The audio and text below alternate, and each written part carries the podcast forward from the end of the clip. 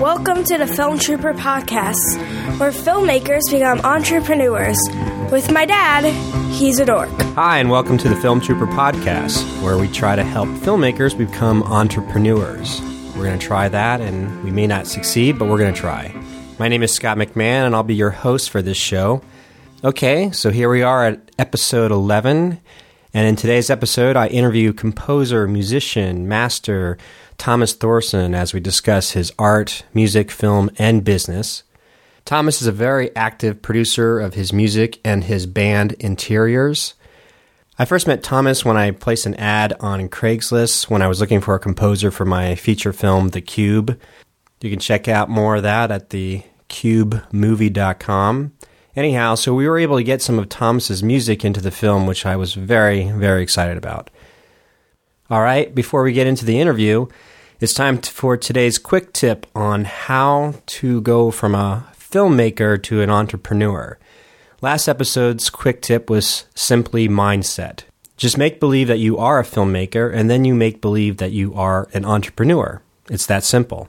Now you must repeat this to yourself over and over until you believe it, until you believe your own bull crapola. You know, you fake it till you make it. Okay, so now where do we go after you have the mindset? It's time to look at the bigger picture. All filmmakers, artists, musicians, novelists must become entrepreneurs.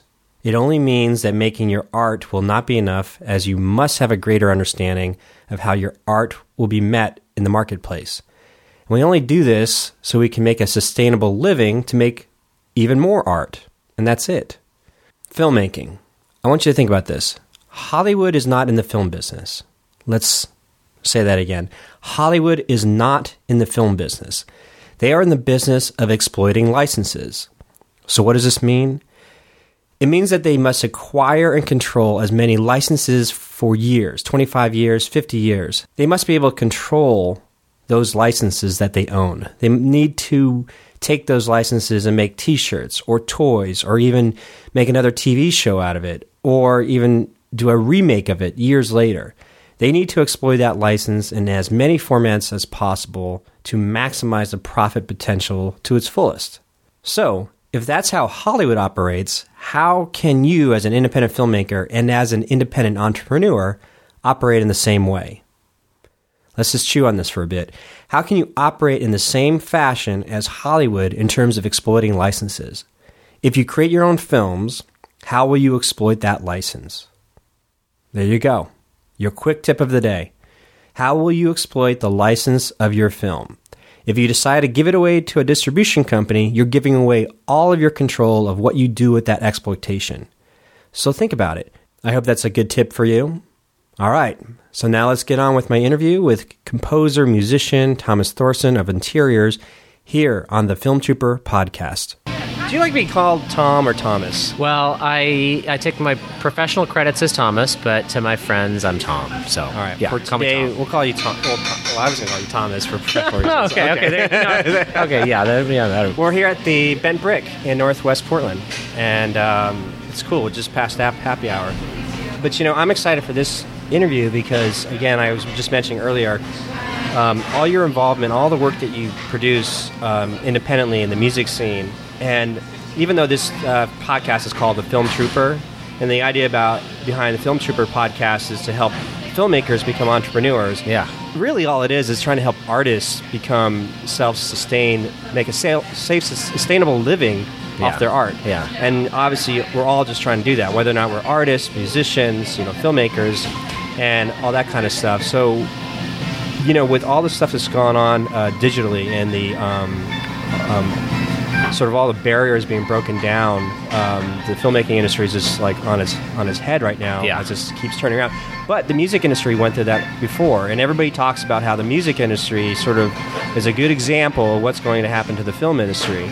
So I think it's really cool to have you on today's podcast because we can talk more about that. thanks. So, before we start, I have all these questions and Yeah. stuff. So we got the welcome introductions. Name is um professional name is Thomas Thorson. Yep. And why don't you give us a little bit about yourself in terms of like, because it's hard for me to keep track because I see that you have your band, and Yeah. your music thing, but there's so much more that you do.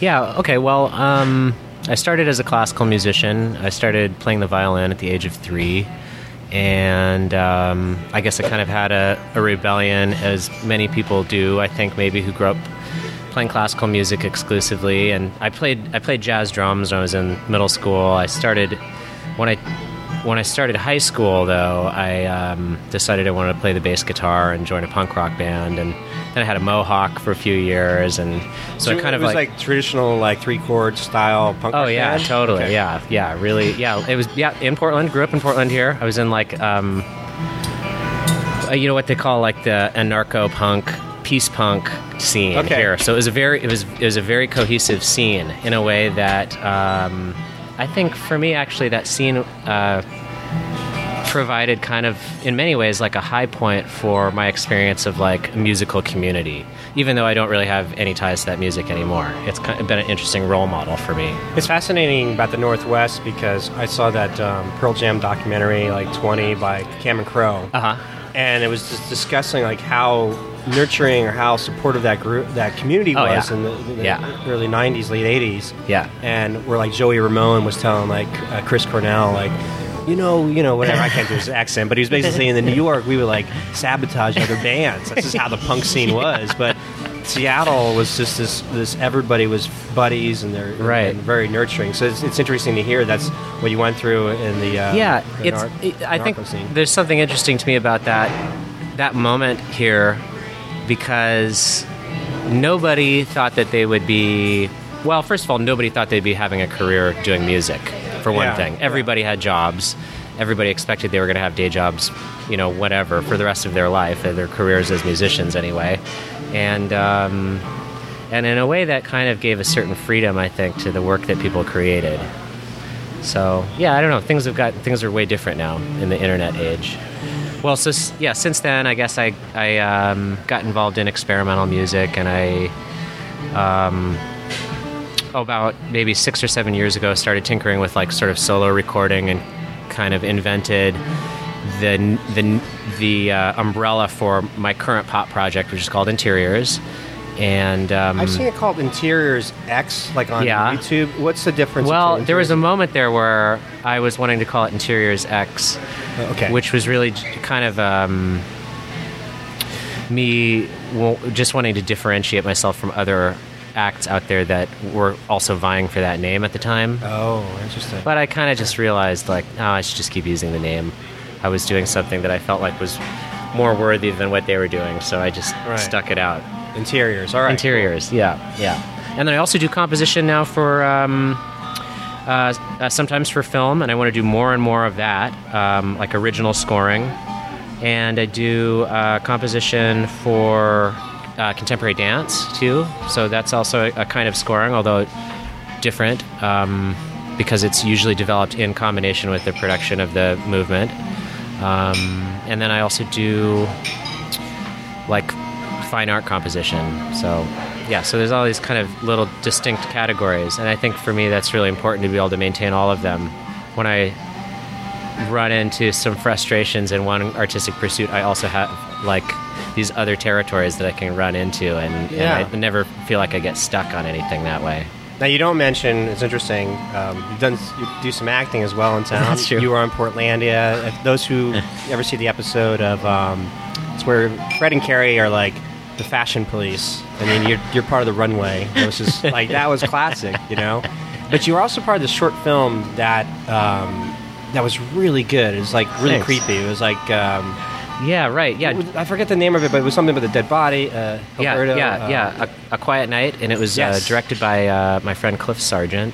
By the way, I have to meet him because Oh, he's he great just guy. does really. He does. Re- that was a really great short film, and then he did the um, YouTube introduction to interiors Yes, video, yeah. which is really solid. So Yeah. I, when we're done here, I gotta get. I gotta get figure out a way to meet him. Yeah, totally. Yeah, he's an interesting guy. Yeah, he's Yeah. an interesting oh, guy. Was that us? Thank you. Welcome.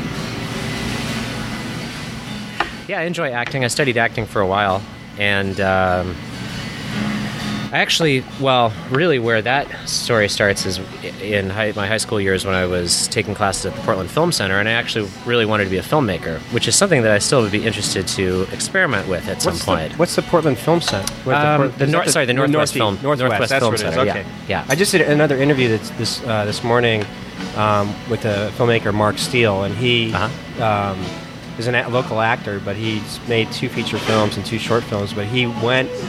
Um, he studied there as well, the Northwest uh, Film Center. Oh, So cool, yeah. just- okay, cool. Di- yeah, so he probably took some of the same classes that I did, which were like actually, you know, film classes. Like I took like yeah.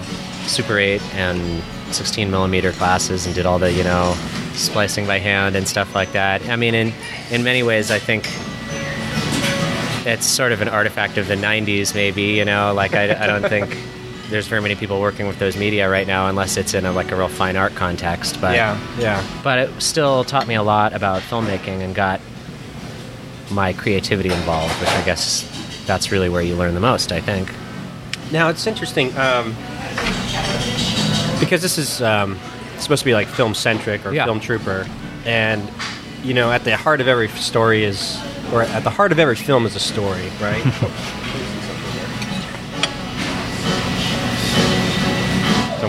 I'll, pause this. Sorry,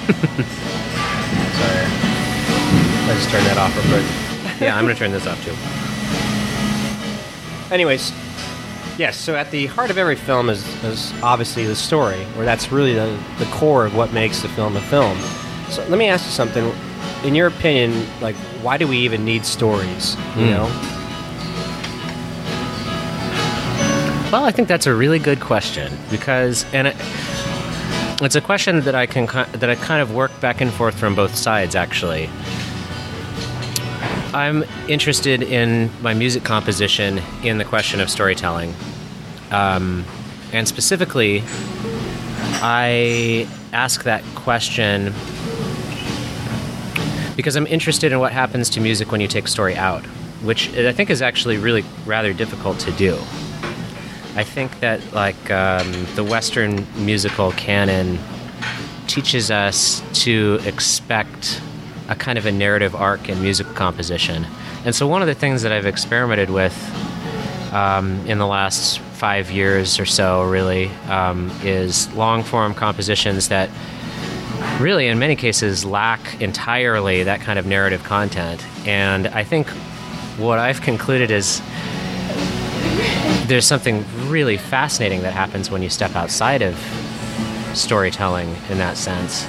But what you what you end up with is something that is extremely alien and very very it's, weird. It's funny how like we, I think, subconsciously, like humans just sort of need this like framework. Yeah. we need to know what the category is. We need to almost know what the genre is. Even Yep. music. I mean, music has its genres. We have these boxes, and then we have boxes for films or stories. They have to be told that way. Books are set up that way. Mm-hmm. Yeah, yeah. All sort of art form is set up like in a. We've been able to narrow it down to like.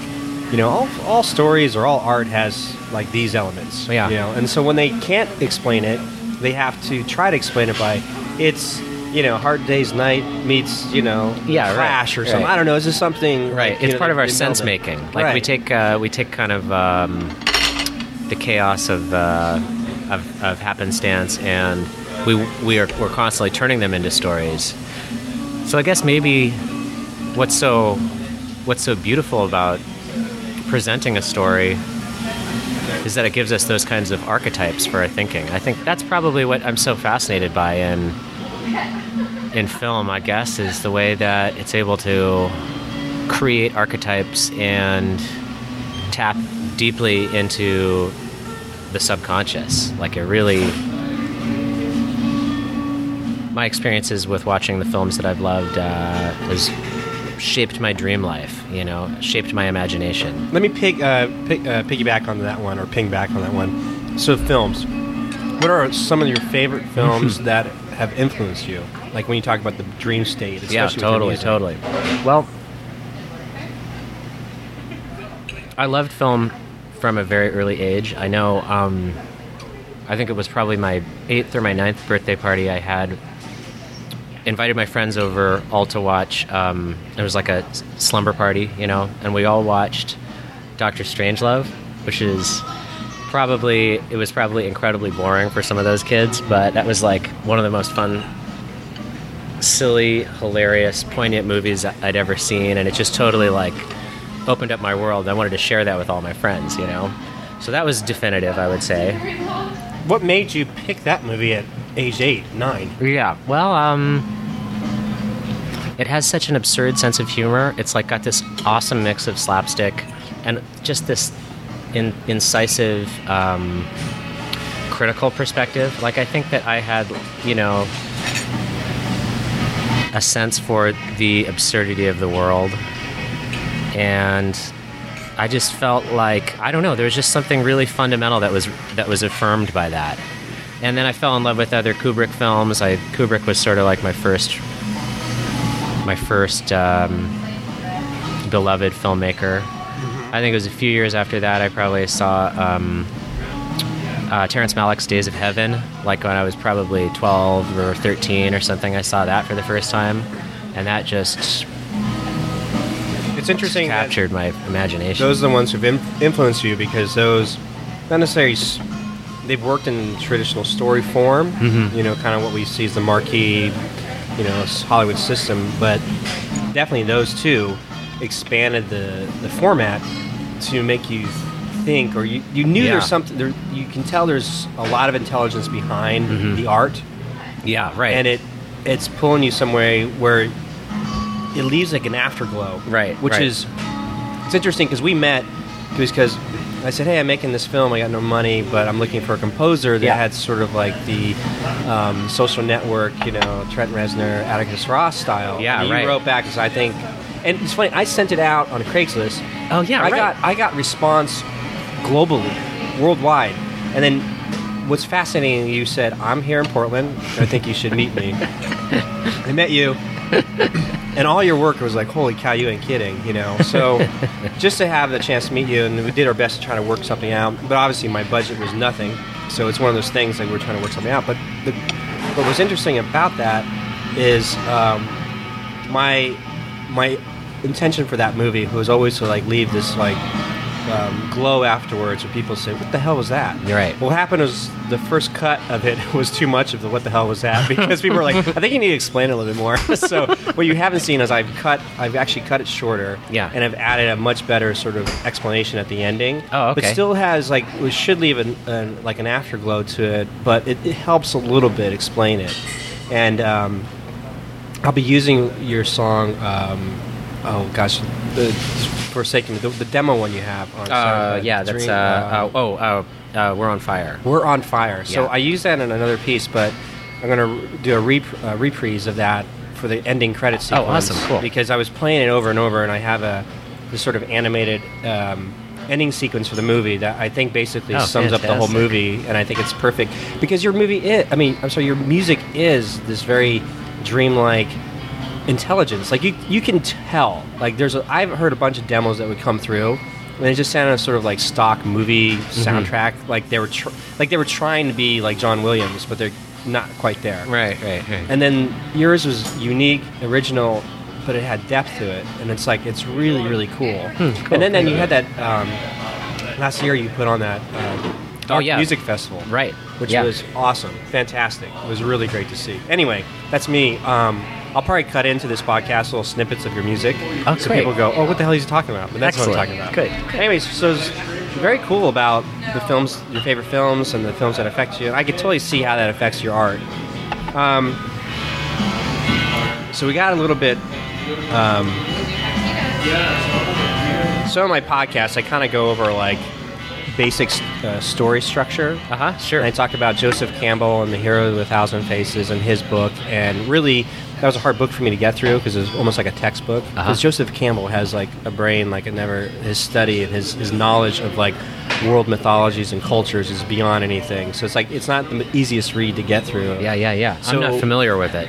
Well, essentially, uh, George Lucas used this book in his studies to build Star Wars Uh-huh. because he built it off all the parameters that all these cultures, since mankind has been around Uh-huh. throughout history, have a very commonality of structure of story Uh-huh, about yeah. mythology. Yeah, yeah. And so this other author, Chris Volger, who um, wrote this book called The Writer's Journey, was worked for this movie studio systems um, as a consultant to help structure story. And um, Darren, O- oh, I gotta screw this up. Black Swan director. Mm, yeah, uh, Darren. Aronofsky. Thank you. Yeah. I have a hard time with names. He like swears by this book. Like Huh, when yeah. they were writing Black Swan, he was like, it has to stick to the structure of the writer's journey by Christopher Volger. Right. And anyhow, he does a very a better job of sort of uh, taking Joseph Campbell's work and make it a layman's term of it, you know. But in the story, they talk about that every story has to start off with the pre- presentation of the ordinary world, or Uh-huh. essentially the rules of the world. Right, right, right. And so for every, and we have our own stories. So we were kind of touched upon that because your ordinary world was, you grew up, born in you know Portland, raised up in Portland, Oregon, but you also had a um, inciting incident, which was what they call um, um, Robert McKee, who wrote the book Story, that that screenwriting and storybook. Yeah. he talks that every story within like the first seven, 10, 15 minutes have this inciting incident that Uh-huh. changes the ordinary world. right, right, right. And so it sounds like these movies were a young person, Doctor Strangelove, Yes. things like that. Your Yeah. musical, like you were a prodigy in that sense, going classical, but then something has to change. So um, I did have a question, which is another screenwriting book. One of my favorites is uh, Blake Snyder, who has passed away a couple years ago. He wrote a book called Save the Cat. Uh-huh. and Save the Cat, he talks about the main hero, the character, has to have like a save the cat moment within the first five, ten minutes because the audience has to believe, like, you know what? I, for some reason, I buy into this person's, this character's humanity or whatever Yeah. they do to follow them to the end of the story. Yeah. And so there'll be a lot of times when we watch in movies where all of a sudden, like, you don't know why something's not working, but you realize you don't really care about the characters. right, right. right. Because they didn't You're- have a moment what they call save the cat. They didn't have a, a mu- moment of humanity or or some flaw that even if it was an anti-hero, Uh-huh. something you can buy into that I'm going to follow this person all the way through. right, right, right. So here's an interesting question for you. Do you have a save the cat moment? this is for the audience to go, you know what, I'm going to buy into this guy and because he did something of of that nature. All right. Well, I did literally save a cat. Not too See, then there ago. you go. you know, in the movie uh, Alien, Sigourney Oh, Weaver yeah, literally saves saves the the cat. so that's why you follow her through the end of the movie. so you did. That's all I you did. need to Well, say. yeah, not too long ago. Yeah, I have a, I have a cat who's now, Oh, that's right. yeah, all, almost two years old now. But yeah, we like rescued him from, um, you know, a, si- a situation where you know he was needing to be adopted and brought him home, and he was all covered with fleas. So um, yeah, my girlfriend and I had to keep him quarantined for about a week, and we just we literally picked every single flea off of him until he was until he was all better, and then basically his personality just sort of came to life. You know, he was this like meek little quivering kitten, and then as soon as all the fleas were gone, he just like turned into this totally spunky, vivacious troublemaker. What's his name? I met him before. Dale. Actually, Dale. Dale Cooper. He's named after Dale Oh, Cooper from Twin Peaks. How awesome! And we have a love affair for yeah. Dave Lynch and Twin Peaks. Yeah, and all and, Angelo, Badalamenti. oh, yeah. yeah, By the way, we're drinking um, Hub Lager. It's here in Portland, yeah, wonderful. It's out of a can, but it's pretty good. We're in a happy hour.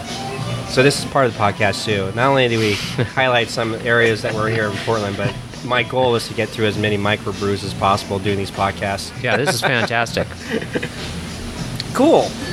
So you've done all that. You've had your inciting incident. Now here's a question. So, whoops. Um, Joseph Campbell and Christopher Volger talk about the, every hero needs a mentor. Like Yeah. it's the Obi Wan Kenobi story. Or yeah. It's the, the magical wizard. It's Merlin the wizard. Yeah, yeah. Do you have any mentors that you can attribute sort of your journey artistically? Yeah, well, I mean, I've had many, many mentors. I think. That's pretty good. I think I'm I'm always excited to take inspiration from from work that I love, and I would say probably you know if I had to pick like a mentor for a really substantial part of my life, I'd probably have to say even though I've never actually met the man, I hope that I do someday. Um, I'd have to say it's probably Brian Eno, who's like a, you know a landmark Yeah, yeah. music composer, music producer, um, conceptual artist, and um, manages to be um, this very very rare combination of an excellent pop musician and producer, and at the same time also really a philosopher of sorts.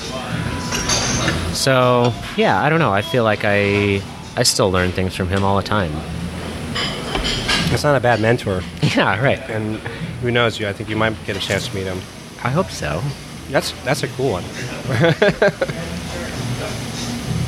that's the air. Oh. Okay, so following the tradition of story structure, Uh huh. so our hero has to cross the first threshold. This is sort of where the story always Right. begins. Do you remember a moment where you realized that you were crossing past the ordinary world into some new world? Obviously, this is you know whether or not your first piano lesson or, or anything like that. Yeah. Okay, well, here's a good example. This was a major kind of rising to the occasion moment that I had to uh, endure or overcome or whatever. But I, I, when I was acting, I acted in high school, and I ended up landing the. Uh, it, I hadn't had any voice training at this point in my life, and. Um, really hadn't done any kind of like singing in front of people of any kind, but I landed um, the role of uh, Danny Zuko in Grease in my high school production. Kind of just like I just Right. tried hard at the audition and had a lot of fun, and then I ended up getting the role, and I was just totally terrified by it.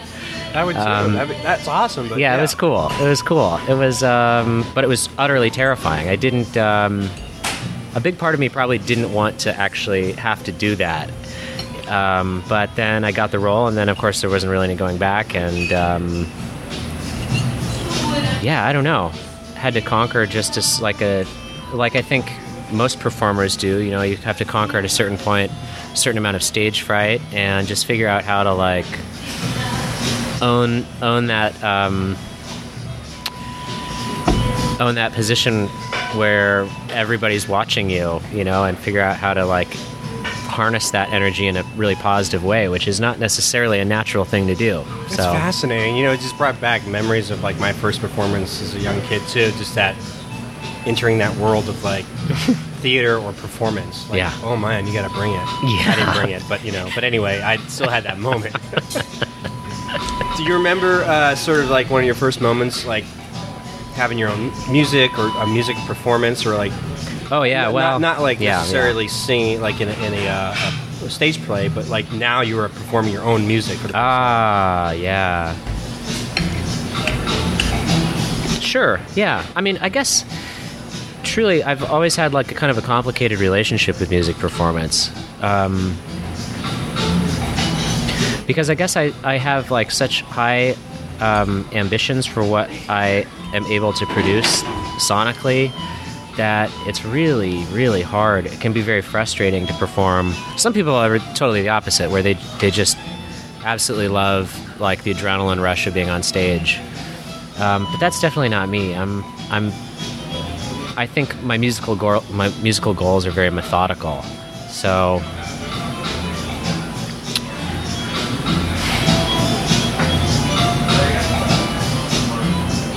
yeah, I don't. I, I don't know. It's always it's like it.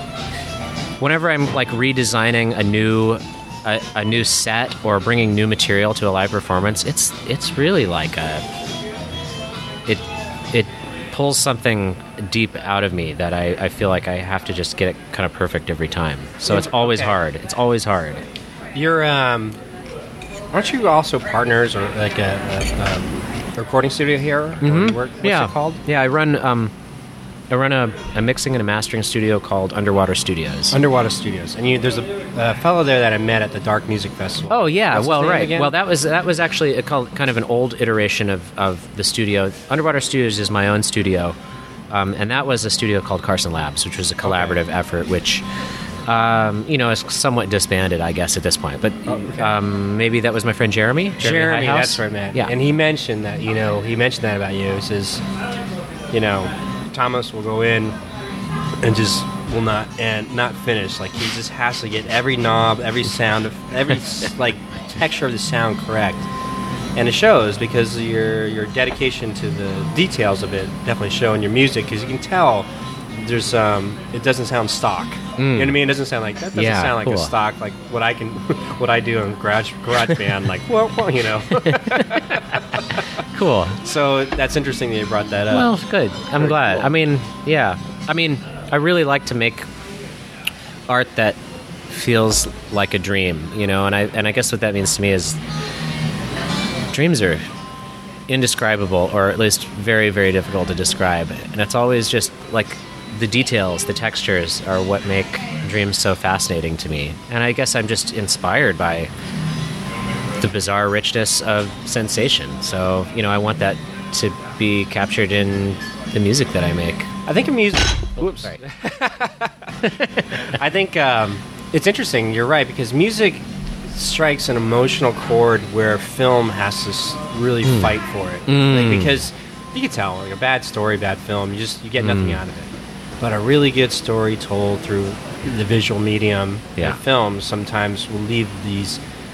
All your senses are sort of touched, you know. Yeah. Where music carries with you, and sometimes music is almost like a, a another scent, uh, like a element of scent, you know, or for memory. Yes. How, how many times have you like come across a song like this song, Oh, whatever? man. This music reminds me of this time in my life, Yeah. and like you can almost start smelling it. You can feel like those moments when you hear the, a song you haven't heard in a long time, Yeah. you know. Yeah.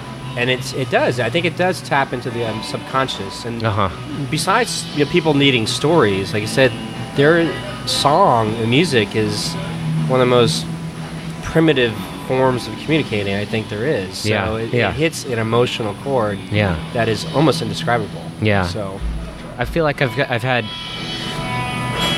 I've uh, you know dabbled in lots of different media, and when I wonder why it is that I ended up doing music, I oftentimes I I feel like I'm able to answer that question by saying that music is able to create that kind of transportation where you are you are transported into a different world. It's able to do like what you're saying you know a, a film can do in 90 minutes or 120 minutes. Sometimes a great song can do that in two minutes. Exactly, exactly. it's Sets it's totally mood, weird sets your subconscious, sets your dreams to go that lucid state of like imagination. But definitely, I think you. If that was your goal, you're definitely hitting it. Oh, cool. So it's really cool. I can't wait to. flattering. We'll play some samples. Uh, I'll cut it into the podcast. Let's see here. Give you a moment to eat that. And Hmm. okay, here's the fun part. So, in every story, to make it work, you kind of have to have a moment of darkness, or they call it like the hero entering the inmost cave, the darkest, or meaning that, or Blake Snyder calls it the, the dark hour of the soul. Yeah, where yeah. you hit this thing where you're like, but you have to conquer it because Mm-hmm. it's like the last beast level, last last boss level in a video game. You know, you Yeah. got to conquer that yeah so that when you come out of it, you are able to grab the elixir and bring it back to the ordinary world. right So right. in, in Buddhism, Buddha talks about reach the state of nirvana, but the greatest gift is sort of to give, share your knowledge to others. So you come down, you come down from the mountain, you come down from the, the state of mind, Yeah. where you you've you've crossed over someplace, you've had a journey, and now you have something that you can share to the, the, the village. You know what I'm saying? right So sure sure What- sure pr- uh, professionally has been, uh, or artistically has been sort of a dark moment where you fought through, you came through it, and then you had this elixir. Ah. wow well it's hard for me to think of maybe a specific a specific example of this that I could tell as like a really nice little anecdote. But I guess for me, the battle that I feel like I am kind of waging over and over again is is this tension between social expectations being this kind of like oppressive force and my desire to be able to kind of create work that is involved with and taps into themes or feelings that run totally contrary to the social expectations of here and now. In other words, I think I'm interested in a kind of like creating in art an experience of a vast perspective. That's what I'm really striving for. A kind of like a, a vast perspective of the world or the universe. One that is not just about whatever is cool right now or whatever is trendy. Um, but something that I, I guess I, that I think is truer than that. And so, me as a person, you know, I'm constantly, I'm sure like everybody, pulled by what I feel is expected of me by other people, by, you know, people in the music scene potentially, Mm-hmm. or by people in the fashion scene or whatever. You know, Right. the, the, the people have their own circles of influence, I guess, and or circles which influence them is really what I mean. Um, but I guess I feel like I always make my best work when I'm able to remove myself from any kind of self-imposed censorship that is really just like the the work of those social expectations. Interesting. You know, it's funny that you brought that up because so the film The Cube that I made. yeah. So you know, I had worked at Sony PlayStation making uh, movies, um, like cinematic movies, for like the first twelve years or first half of my career, my professional career. Then I tried to make, um, produce some independent movies the traditional way in Hollywood. Yeah. Uh, before the economy sort of crashed and things got a, bit upended. Yeah. And I was at the American Film Market uh, a couple years ago, and I was got the, a lay of the land. I got an understanding of sort of what the buyers would want, what audiences would want. Uh-huh. And so I went back and I was trying to reverse engineer. Right, right, Like, okay, okay, right. if I'm going to have a better success of creating something, then let me start with what people are buying or whatever. Totally. Whatever I can do. Right. So I started to try to create all these different projects, and my writing, some of the stories were just like, that's cool, but it got so big. Like, it got away from me. And I had to be realistic of my situation. My situation was that I had a full time job, you know, that I had a family, and it's like, what could I do, or what was I going to sacrifice to make this happen? Because a lot of this, you know, a lot of the, the traditional ways to do movies, I got to, I got to raise the whatever X amount, a hundred thousand, a million dollars to make a standard movie with all the people involved, and and I had to question myself, like, what was I passionate about that I was going to willing to kill myself for? Yeah. And so I would start these st- projects and I stop, and I realized I wasn't always 100%, 100% passionate about it. Mm-hmm. Then the process of letting go of all those expectations, which is really what this is all about, because a year ago, after having a great night celebrating my wife's birthday, I couldn't sleep that night. And I had this clearest vision for this movie. I could see the beginning, middle, and end. And I said, hey, this all comes in one spot. It comes in my house. I can make this in my house. Yeah. So I wrote the outline that morning, and I wrote the script a couple weeks later. But I was like, I just started getting going. I didn't have anything when I start. I put the Craigslist ad out. Like, I need a musician. Yeah. Because I knew it had to have that sort of subconscious or subliminal um, texture of music would be important for telling Yeah, this, yeah, yeah. this story. Yeah. So I didn't know what I, I didn't have anything, so I just figured I'd just get going.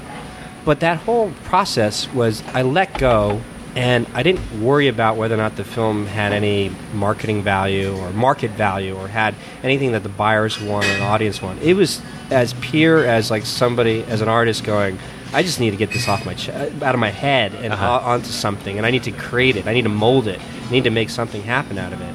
And that's really all that was. Because now that I have it, it's funny. Once I finished it, I was like, well, "What the hell do I do with it now?" Yeah. That, so that's why um, I probably could have finished and released it sooner. But I reali- realized, okay, I have something. Well, how do I deal with it business wise now? Or how do I find that audience?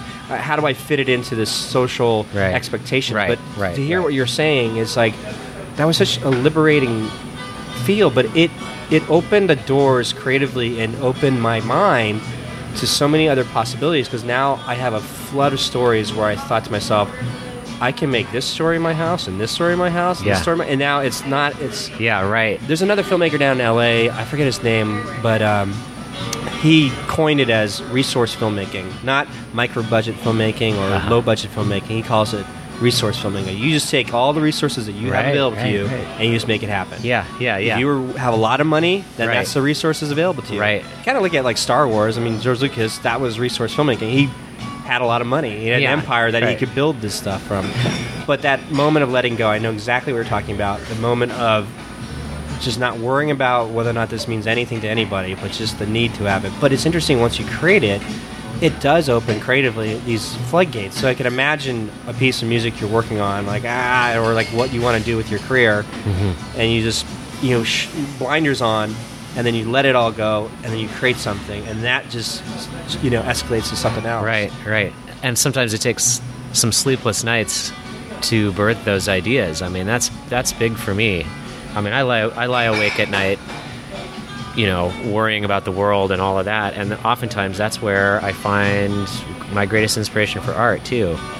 It's interesting you said that. There's a there. Um, I listened to this podcast uh, with Jeff Goldsmith. He used to be the senior editor for Creative Screenwriting Magazine, and he ran this very long um, running podcast where he interviewed screenwriters for like over an hour and a half in Hmm. Yeah. their craft. Yeah. But he's since left them, and now he's um, does a podcast called the Q and A with Jeff Goldsmith, and he publishes his own iPad um, magazine called Backstage or Backstage or Backpass. I can't remember Backstage Pass or something like that. Anyhow, he does a great job of. Um, oh God, I almost lost my train of thought here. Wait, what was I getting at? We were talking about. Oh yeah, oh, sleepless nights. Thank you. Yeah. So Jeff had interviewed a lot of these screenwriters, like the Coen brothers. Oh yeah. And he asked them, well, "What is your process of writing?" Right, And uh, right, the right. Coen brothers says we take naps. Ah. And there's a lot of these screenwriters that talk about or artists. I love naps. Naps. But there is something to be said about that because it's this weird sort of translucent state of like it's almost like a spiritual body out of the body experience where Yeah. as you're falling asleep you're kind of half in, awake in consciousness but half in the sleep world Right. so you're not fully under the influence Yeah. of sleep Yeah. where your mind almost like a meditation thing but it's let go and then you see things clearer Yeah. and it's yeah. fascinating that's for the story of the cube Mm-hmm. i just couldn't sleep because i was in that I, all night long i was in that half sleep half wake Right. and it, it's just your subconscious sort of discovers these artistic inspirations Oh yeah. I mean, I guess I'm kind of of the opinion that the the waking mind, um, the ego, its like principal activity is censorship in a certain way. It's like taking this vast input of w- whatever you want to call it experience and um, just sort of like paring it down, tossing things aside so that you can kind of make sense of things to order your waking life. But there's something wonderful that happens when that censorship breaks down and you are able to experience well inspiration. I mean, that's what that's where the word comes from. It means yeah to have to have something breathed into you. I mean, that's where that's that's the etymology of the of the word. It's like something breathed into yeah, it's like this. yeah. Yes, the the spirit is the breath, and it's this something that comes out comes from outside of you. You know, it's like Yeah. come, but but we're not tuned into it when we're awake because we're just struggling madly to kind of filter out that influence, That is keep it away. Yeah. I- and sometimes why we have these admirations for those who just can abandon it all, you know, Mm, or yeah. there's sort of this admiration of the, I guess like in the, the Buddhist like teachings and stuff. It's to to let go of all these restrictions that bound you to this physical earth, Hmm. of all these uh, desires and needs, to almost become like a pure form of energy, Hmm. where it's just there's no there's no yin and yang. It's just a pure line of like light or something. Uh-huh. That's kind of the idea, you know. I'm sure Buddhists listen to this going, "What the hell are you talking about?" but anyway, I don't know. So the it's fascinating. Do you? I have a buddy um, who we were discussing this, and we realized we wanted to make a T-shirt where it's like this across your body. It's like it says "fuck," and at the end there's like a little guy with his head down that says, "I'm an artist." There's like there's this curse you have as an artist Yeah. where you just go, "Uh, no matter what I do, I'll always have this overwhelming need to express myself creatively in some form or the other. Yeah. Um, Yeah. Well, I think I could stop making art, but I could never stop the sort of suffering experience of like this kind of like sensitive perception of the world, you know? And the art is like maybe my coping mechanism for that or something like that. It's like, You're the second person today. I talked to the filmmaker today. He talked about it. He said it was a very cathartic experience, like making these films um, for himself, you know. And I don't know. It's like it's again, it's like sharing that elixir. Like these are my uh, my thoughts, my emotions, my pains, my worries, my my my perspective. And Yeah. then when you share it in an art form, people it's tangible. Yeah. Now it becomes real, and so now Right, people can grab onto it. Goes, I'm digging what you're saying. Right, right. And this is actually just talking to you. I think that's probably the first time I understood really what art would be, why it's there. Hmm. yeah. I never really thought about it before, but I guess maybe that's why. Yeah, right, right. Definitely a connection, I guess. Humans need to connect that way. Mm-hmm. Yeah, I mean, the subconscious. art. Yeah, yeah. I mean, I.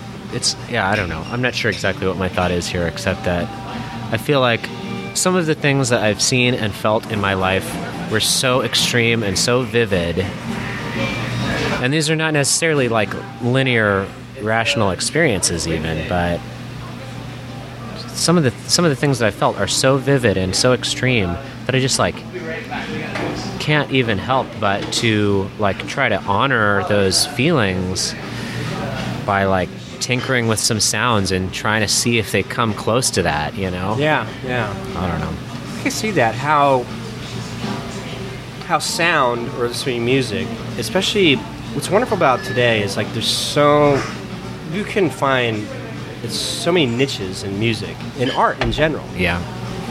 So you're no longer restricted to what the an industry or a company says this is our best 12. Right. Now it's Yeah. it's oh, open Oh, man, to yeah. so much interpretation that you can you you should be exploring and finding different sounds Yeah. and it's funny um, because you know my dad is old, like an old curmudgeon now. Is like, oh, the music is terrible. It's not terrible. It's, it's just so much more. So you're only hearing a small Right. snippet you you think is terrible. Right. It's actually better now. Oh, yeah, totally, because yeah. There's so many avenues for expression musically. Yeah. I do love sounds. I love that there's a like sort of a groups out there that, that experiment with sounds. I was listening, not only listening to your new EP, you. um, which is really great, but I forgot that I had just recently bought this uh, a few albums from Ama wait Anamana Gucci. They're they make so they're famous because they make all their music from like old 8-bit um, video game cool. systems, Yeah, Nintendo right, and like right. Sega. So it has all the, that sound quality of stuff you grew up as you know video Right, games with, right. but they have made a full-on albums with it. So after a while, you're just you're just inundated with this sound of 8-bit sound, like and it's it's quite fascinating. You know, I don't think they added they they basically just did their engineering, re-engineered that those consoles to Yeah, yeah, yeah. musical instruments. Sure. There's ways that you can hack into those consoles and actually play them like you would play a synthesizer. I mean, in fact, they are they, they literally are synthesizers. Many of those old video game systems have synthesizers built into them. They're just tiny. They're on a single chip, hmm. but they actually are. In many cases, they're analog synthesizers. They're just really rudimentary, and of course.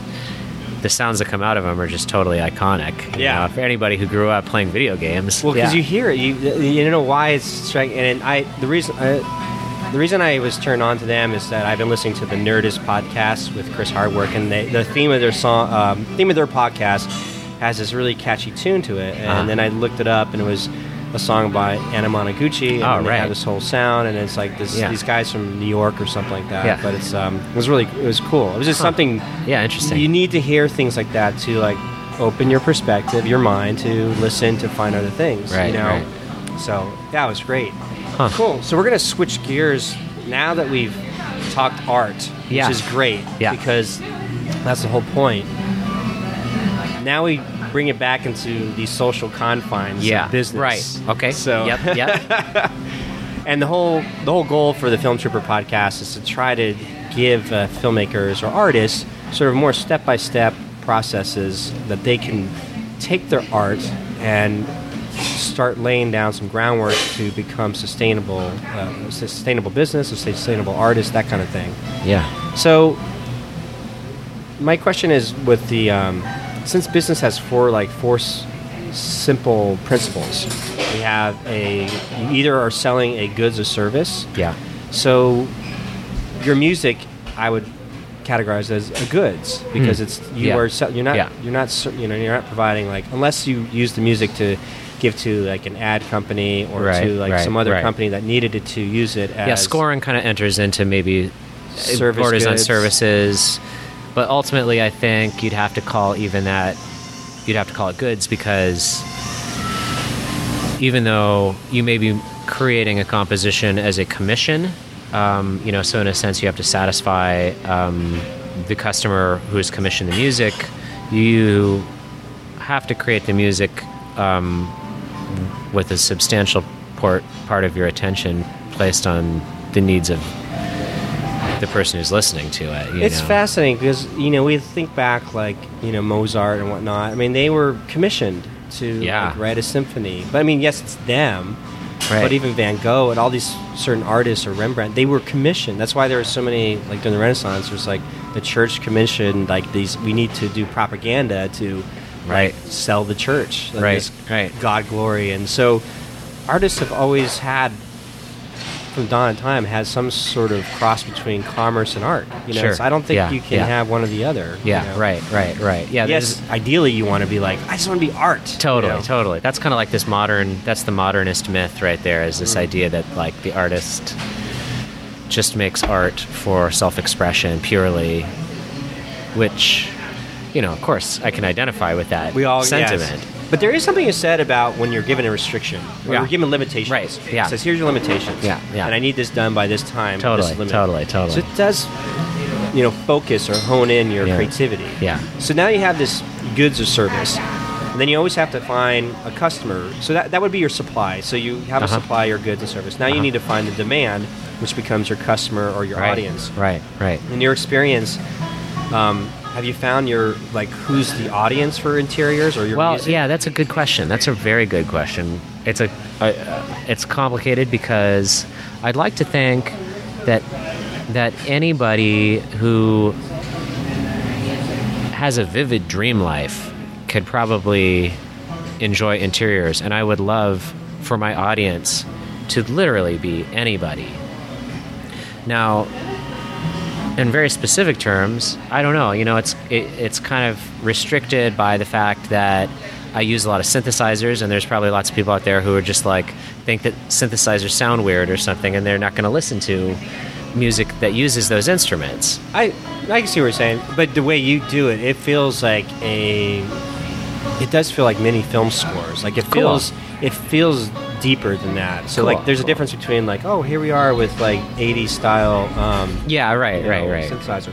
You know, it's fascinating. I just, um, you know, was thinking about Kraftwerk. You know, Yeah. and being the the godfathers, Total of all pioneers, Stuff. So- yeah. But you know, they were doing express artistic expression from Germany of of, of post World War II, where they were dealing with bombings and Oh, yeah, yeah. growing up with this this guilt of what they have done to the rest of the world. Yeah. So it's interesting. Their music is much deeper in electronic sense Right. of like Right.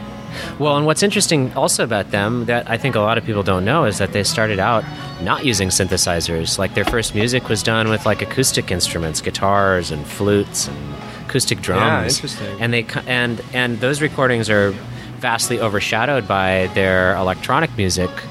Um, but the, the, the reason that's interesting to me is that they were their music was never defined by the instruments that they used and i think Ah. that that's true of a lot of people yeah.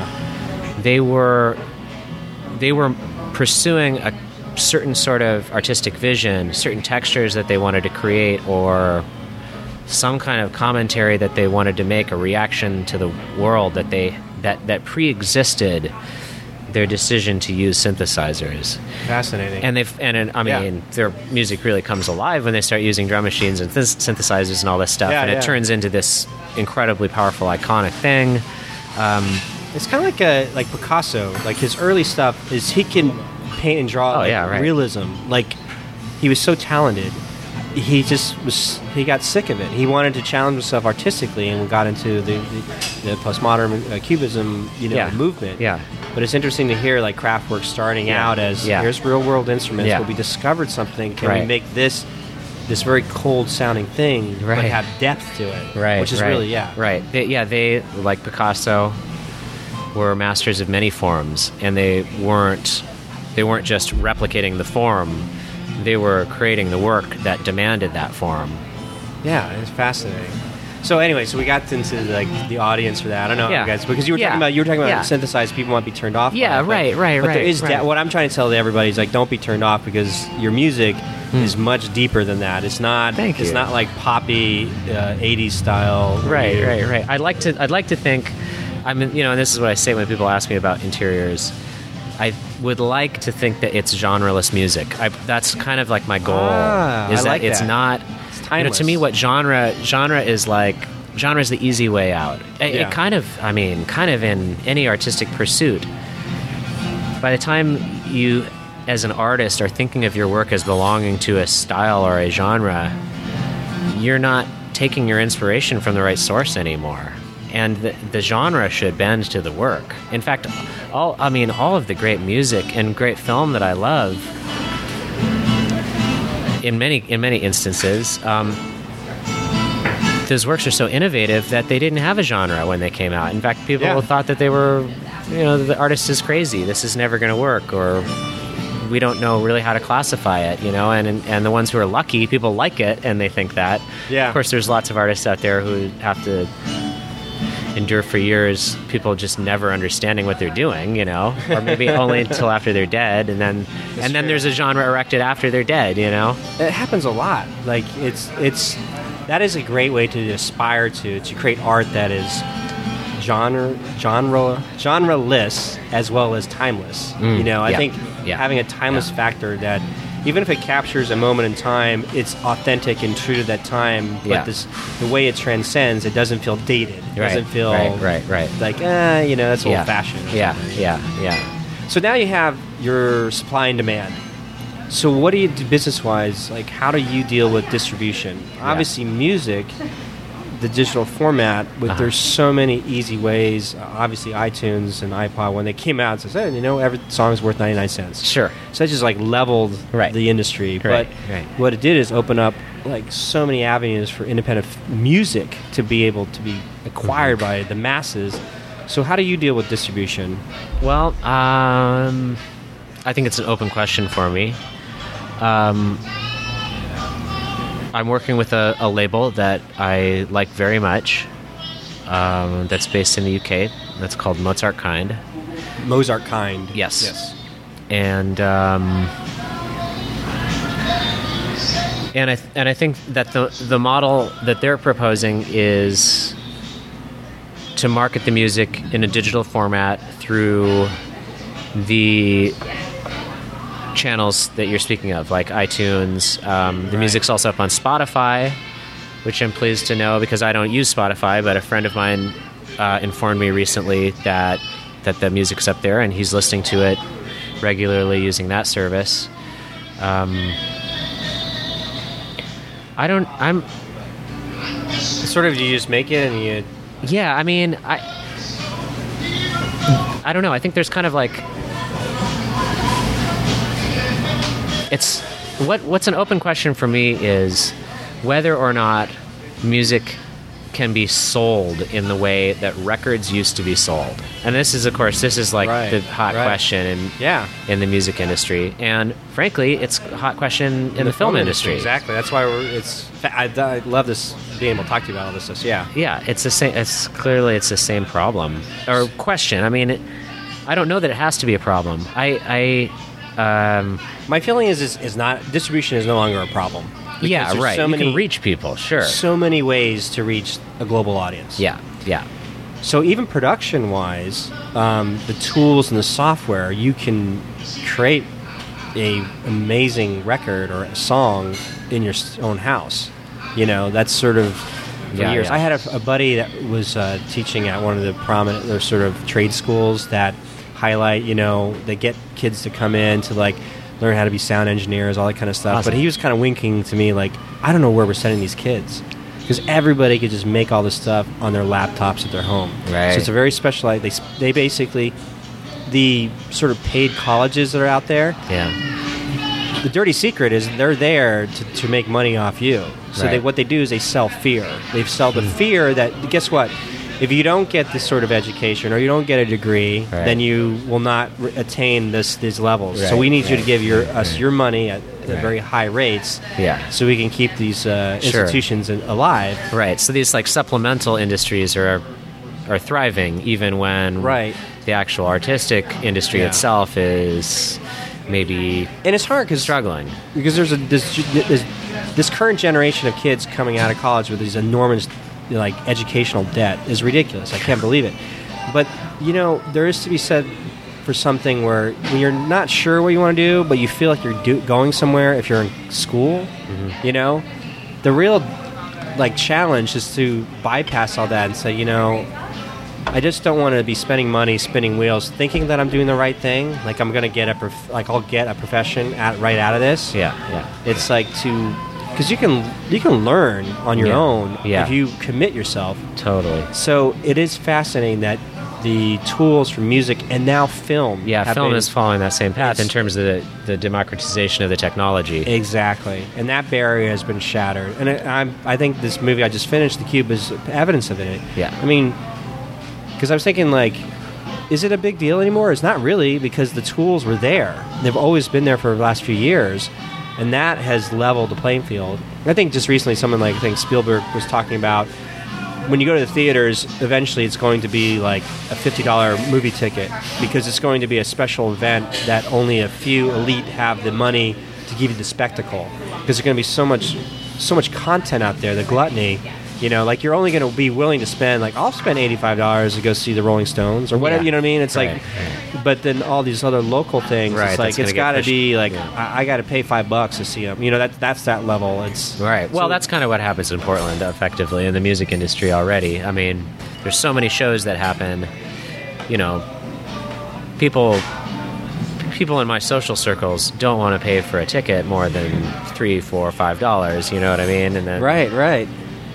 Yeah, And it's I- just expected. I mean, yeah. So, how do you locally? Now we're moving into really the heart of all this business stuff. Right. Is the fourth principle, which is letting people know that your product exists, which is marketing and promotion. totally, totally.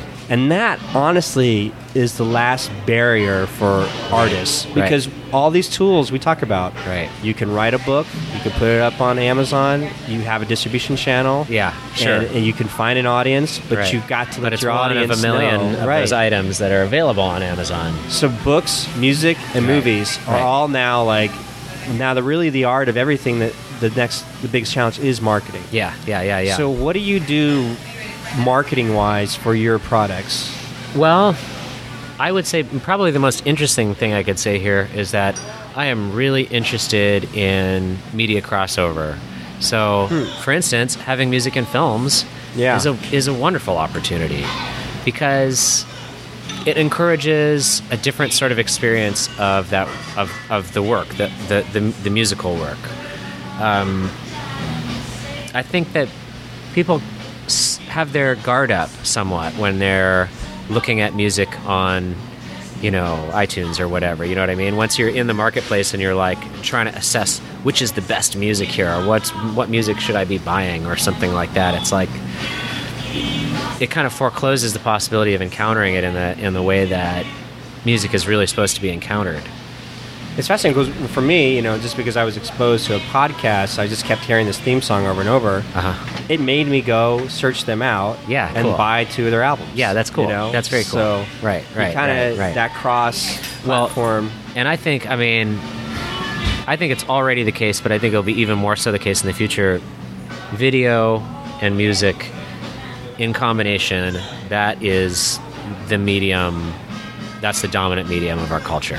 I love, um, God, I, I love music videos. Like I still like when I get a chance. Yeah. There's such a, a great short form of short film and musical. Mm-hmm. And I remember in the heyday of MTV, it you didn't see a lot of uh, musical films come out during the, the 80s, early 80s, because MTV basically supplemented that need for people to have a musical. I think Right. Scorsese talked about it. Yeah. So when he directed Michael Huh. Jackson's Bad, Uh-huh. he saw it as a musical. Right. You know? Interesting. But Yeah. as that was replaced by, you know, all these other reality shows in MTV, Yeah. the, the art form of music video went away. Um, and then you saw the advent of like you know High School Musical or like the Glee, and like so Sure, this right, need for the musical has always been there. Right. It's just been supplemented by TV shows and whatnot. Yeah, yeah. Actually, it's interesting because isn't Billboard top Billboard 100 now accounts uh, YouTube hits Oh, clicks it? Oh, for wow. mu- to for music Yeah. uh, videos. So well, that's smart. because Vevo has the, the official like music video site on YouTube. Uh huh. So like the Gangnam Style, whatever it is, uh, does so many hits, but that's counted as it's a music video. So Right. that added to the um, statistics for Billboard 100. Oh, yeah. To add to their like this is how it is. Yeah. So when I saw your latest um, music video um, for, give me help me out. Oh, Standing standing still. on, standing on the other side. Standing on the other side, standing on the other side for your latest EP. Mm-hmm. Really great music video, great song. Thanks. And if I got that correctly, it was um, sort of like your overall perspective of dealing with um, environmental like concerns, right? Yeah, I'd say so. I mean, it's kind of like deals with a post-apocalyptic kind of a world, I guess. Yeah, it's worth checking out. I'll make sure when we post this up, I post all your links up so people want to. If they Yeah. hear it, they can go to the site and see it. Yeah, yeah. Um, so yeah, we'll get that up. Just a disclaimer: this site is just brand new, so it's, it's starting up. But the cool thing about podcasts is like somebody a year from now could still stumble upon this yeah. and still like you like we had this conversation now. Yeah. A year from now, you can say, "I listened to your podcast, man. I want to talk to you." Yeah, right Like, on. what? That was like a year ago. Yeah, right on. Yeah, that guy great. Scott's dead, or he's in jail. I don't know. But it's really fascinating the the art form of digital media once you get it out there. Yeah, it's time capsule. Yeah, so I saw that you have. I love what you do on your emails because you have very simple sort of closure of like you know Thomas Thorson Interiors, but you have links to your EP, yeah, good. and some of your YouTube videos. Very clever. That's Cool. a very clever sort of uh, marketing tactic. Oh, good, know. good. Yeah, good. So- Yeah. I mean, I think, you know, as vast as the world is and as vast as, um, you know, all of these digital distribution networks are, um, and as excited as I am for people in Europe or in Japan to be hearing my music, it's really like still very much driven by this kind of face-to-face marketing. I mean, really, that's I think that's just as important. Yeah. Let me Uh, ask you you. know, yeah.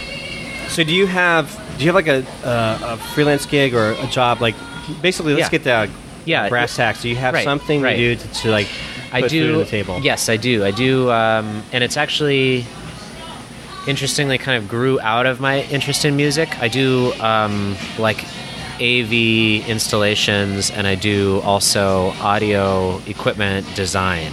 Oh, okay. So it's a kind of a wide array of activities, but I work.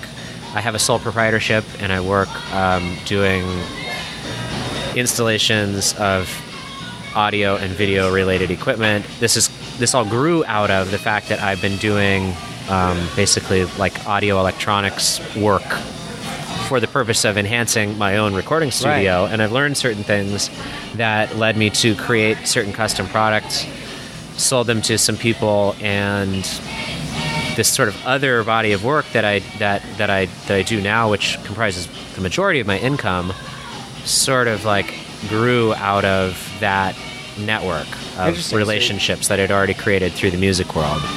It's fun. It's fascinating because a lot of artists, authors, artists, musicians, and filmmakers, Uh-huh. um, they have they have that offshoot where Yeah.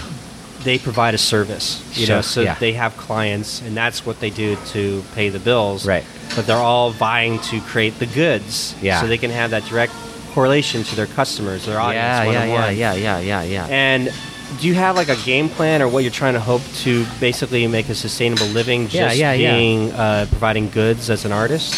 Well, yeah, I think. Um, I mean, there's always the hope that um, you know interiors. I also have another project, which is a duo, which will What's it be called again? well. I it's not it's not published yet, Okay. so it's a, I guess it, for now it's a secret. But um, Well, I saw a a YouTube interview with you with uh, what's her Candy? What's her name? oh yeah, yeah, yeah, Candy, yeah, Candy Lacey. Candy Lacey. And she was asking about. She mentioned some other group. I'm like, what is that other group? Hmm, well, Something OSHA? Not OSHA. Yeah, what was it at that? I mean, actually, I was playing in another band for a while. That's since broken up. So that could Okay, have been that. That that's could have been true at the the time of that interview.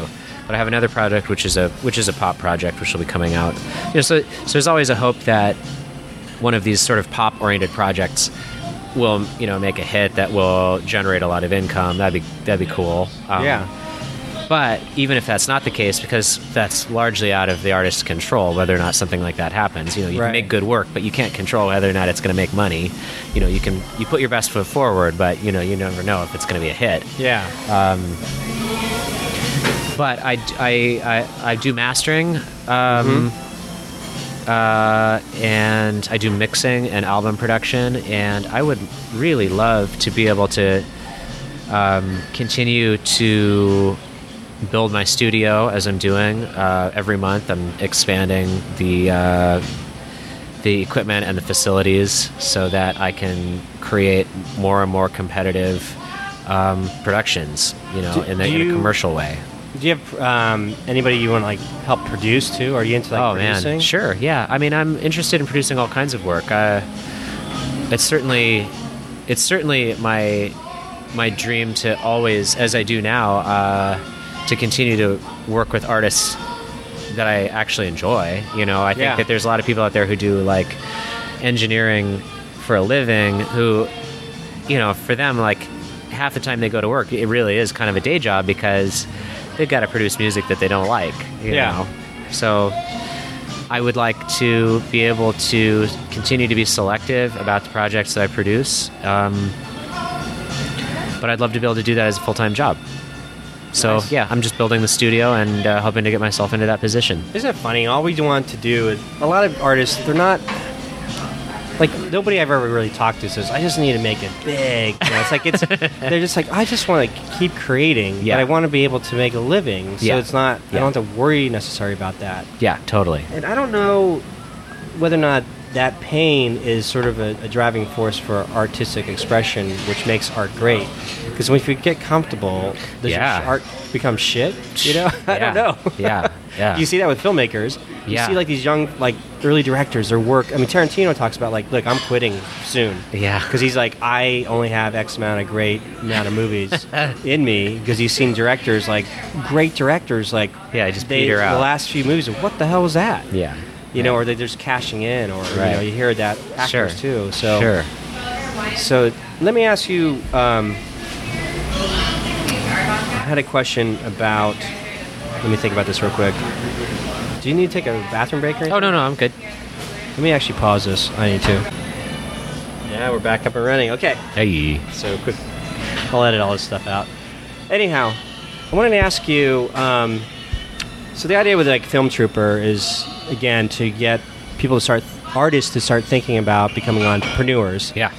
And one of all, like I went to film school, and then like the first you know half of my professional career, like I worked in production. Yeah, But. I worked in a ser- like servicing other people. So I was Yeah. at Sony PlayStation, so I was servicing the game division. Yeah. When I left that, I was like, you know, doing odd jobs as editor, freelance, whatever. Now, like I do work as a producer.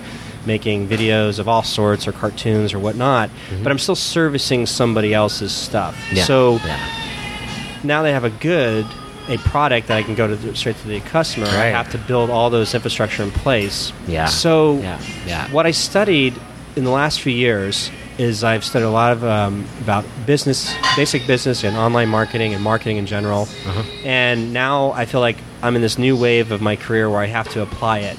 You know, so there's that famous um, Bruce Lee interview where he talks about. You know, you know, knowing is not enough. You have to apply. Uh-huh. You know, you have to you have to apply that knowledge somehow. Right. So I feel like this is my step in the right direction of applying everything I've learned.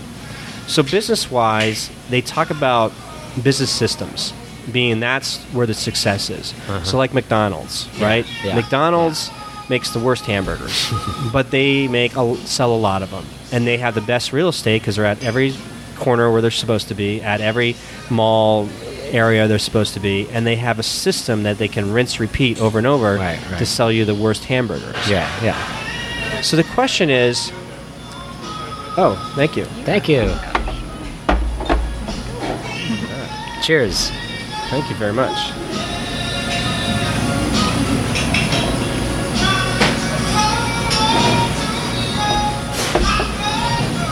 Yeah, where in Oh, their here, case, cheers. Cheers. Another hub. yeah, so anyhow, so I was saying about business systems. That way, we as artists, like, you know, if something happens to us, we get sick, like, that's Yeah. it. You know, like, you, Yeah. you, we want to get out of that place where Totally. we have a system in place with our art or whatever it is that's always generating revenue, right. what they call passive income or Yes, something, yeah, where you can yeah. make it. So, do you have a plan in place of some sort? Have you thought about that with your Well, art? I mean, y- yes, in a sense. A, a certain part, a certain part of this is out of my control, but I, um, you know, I certainly know musicians who have um, very prominent film, uh, like film placement licensing for their music, and you know, if a person is fortunate enough to have music placed in a film that has a wide and ongoing viewership, there is potential for a really solid ongoing revenue stream. Yeah, yeah, yeah. So true. I mean, you know, I mean, frankly, um, licensing. I, I mean, the way that I see it, licensing has replaced the record and record sales, and it's replaced touring even for almost everybody as being like the most fundamental income stream if for recording music. It's uh, I don't know. It's a strange position to be in because you can't control you, you can't control th- those opportunities right. but you can make great music uh, you know hopefully Yeah, it's it's fascinating you mentioned licensing being a, a very viable format uh, or process for musicians to make a sustainable living. yeah I wrote a blog a couple weeks ago about Hollywood is not in the film business, and so the whole blog was essentially Hollywood uh, revolves around the control of licenses or the exploitation of licenses, Yeah, yeah, yeah. which is why they need to have complete 100% control of a of a copyright for 25 50 years Yeah. because they need to like whatever they buy in their library they need to know that they can exploit it 20 years down the line or within that in Yeah, other mediums sure, right. so it's not about the actual product it's about the control of that license which is why they pump out the transform movies or a godzilla movie because Sure. they're like oh we got this license yeah and what they want to do is they want to exploit that license as much as possible, which is why they're like, okay, we're going to make some toys, merchandise, Right. because they, you know, George, George Lucas of Star Wars was the reason all this stuff really changed because he, in his contract, he controlled all the ancillary toy merchandise. yeah, merchandise. yep. Way the 20th Century Fox re- held on to the film rights, so he made his empire off all the merchandise. Yeah. bands are known for that. Mus- Yeah. Musicians going on tour and selling their T-shirts. Totally. And that's how they make their money. totally totally there's a lot of bands that are in the t-shirt business Exactly, and that's a whole other story. But the concept is still there of licensing, exploiting the license. So it's fascinating to hear that's what musicians have to do. Yeah. And that's the problem I think that with independent filmmakers is that we go about we got one film, we die for this one film for Yeah. three, four years or Yeah. pl- more than that. And that's it. It's a finite product. And it's a it's way too much supply, you know, Uh-huh. out there. Mm, yeah. And so yeah and it's a, and it's a, and it's a and it's a product that is not consumed so rapidly as music is and Mm-hmm. so effortlessly as music is so i mean music you know music can just kind of you know we're sitting in a bar and we're listening to music right now you know Right. Right. and presumably you know the artist is getting paid a little bit even just from us listening to this you know because ascap or bmi is collecting you know Yeah, hopefully. yeah They're going to say, maybe, "Wait, maybe it's podcast. Wait, it's in your podcast. You have to pay up." Like, I was just in a bar. Yeah, there's all these weird restrictions to that. yeah yeah, yeah i mean you know You're true. Yeah, But yeah, but a movie, it's not like you walk into a bar and the you know, oh, I watched this movie, you know, the Yeah. other night at the bar, you know. it was on TV. Yeah. Screw but they, you know, TV had that rights to sell it. Right. You know what's interesting is business-wise, there's this concept that all this new media, music, uh, books, uh, movies, web series, or whatever it is, the idea is you give that away free for free. Yeah. Yeah. because you're you're trying to the big picture here is to try to get loyal followers fans yeah. And if you can retain a thousand, two thousand fans a year Yeah. that would are willing to give you fifty bucks, hundred dollars a year Yeah. for your stuff, Yeah. the math says that you can make a living off that. Yeah. Yeah. And so that's I don't remember who the author was or somebody wrote this this um, expose about a thousand, two thousand fans. That's Uh-huh. all you're shooting for. Uh huh. Uh huh. So whatever you can do Uh-huh. to retain that loyalty. Yeah. Yeah. Um, and um, you know, on a bigger scale, that's what Amazon does, which is why they they call it Amazon Prime.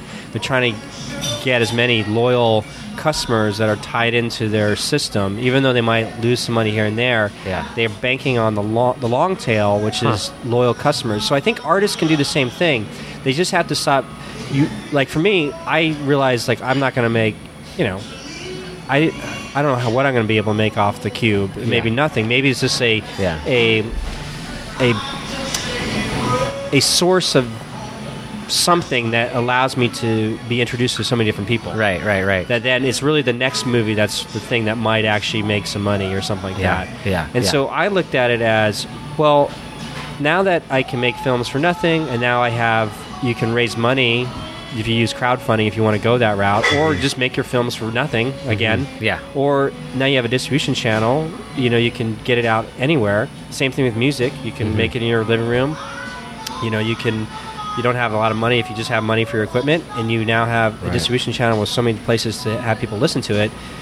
The last part of it is the marketing part of it, but if the marketing part of it is part of a bigger machine, which is um, like a studio system, Uh huh. so you um, have a body of work like what I see you're doing. So you have loyal followers that will say, you know, I'll buy your stuff because I bought every album that you came through because you know, Yeah. I was like, why not? It's not that expensive, and I like the stuff you're doing, and it's like you. I feel this sort of humanely loyal feeling of like I'm gonna make sure he gets money or whatever it is. You know what I'm saying? Yeah. Yeah. And that's sort of the new paradigm for artists or filmmakers is to get to that point. Yeah. So now they have they are beholden to their fans or their followers, their loyal followers, to start producing. Yeah. Yeah. As opposed to they can't worry about whether or not they're going to get picked up by a record company Uh-huh. or a Yeah. film distribution company. Yeah. So that's really the big picture for the film trooper and being becoming artists to become entrepreneurs Uh-huh.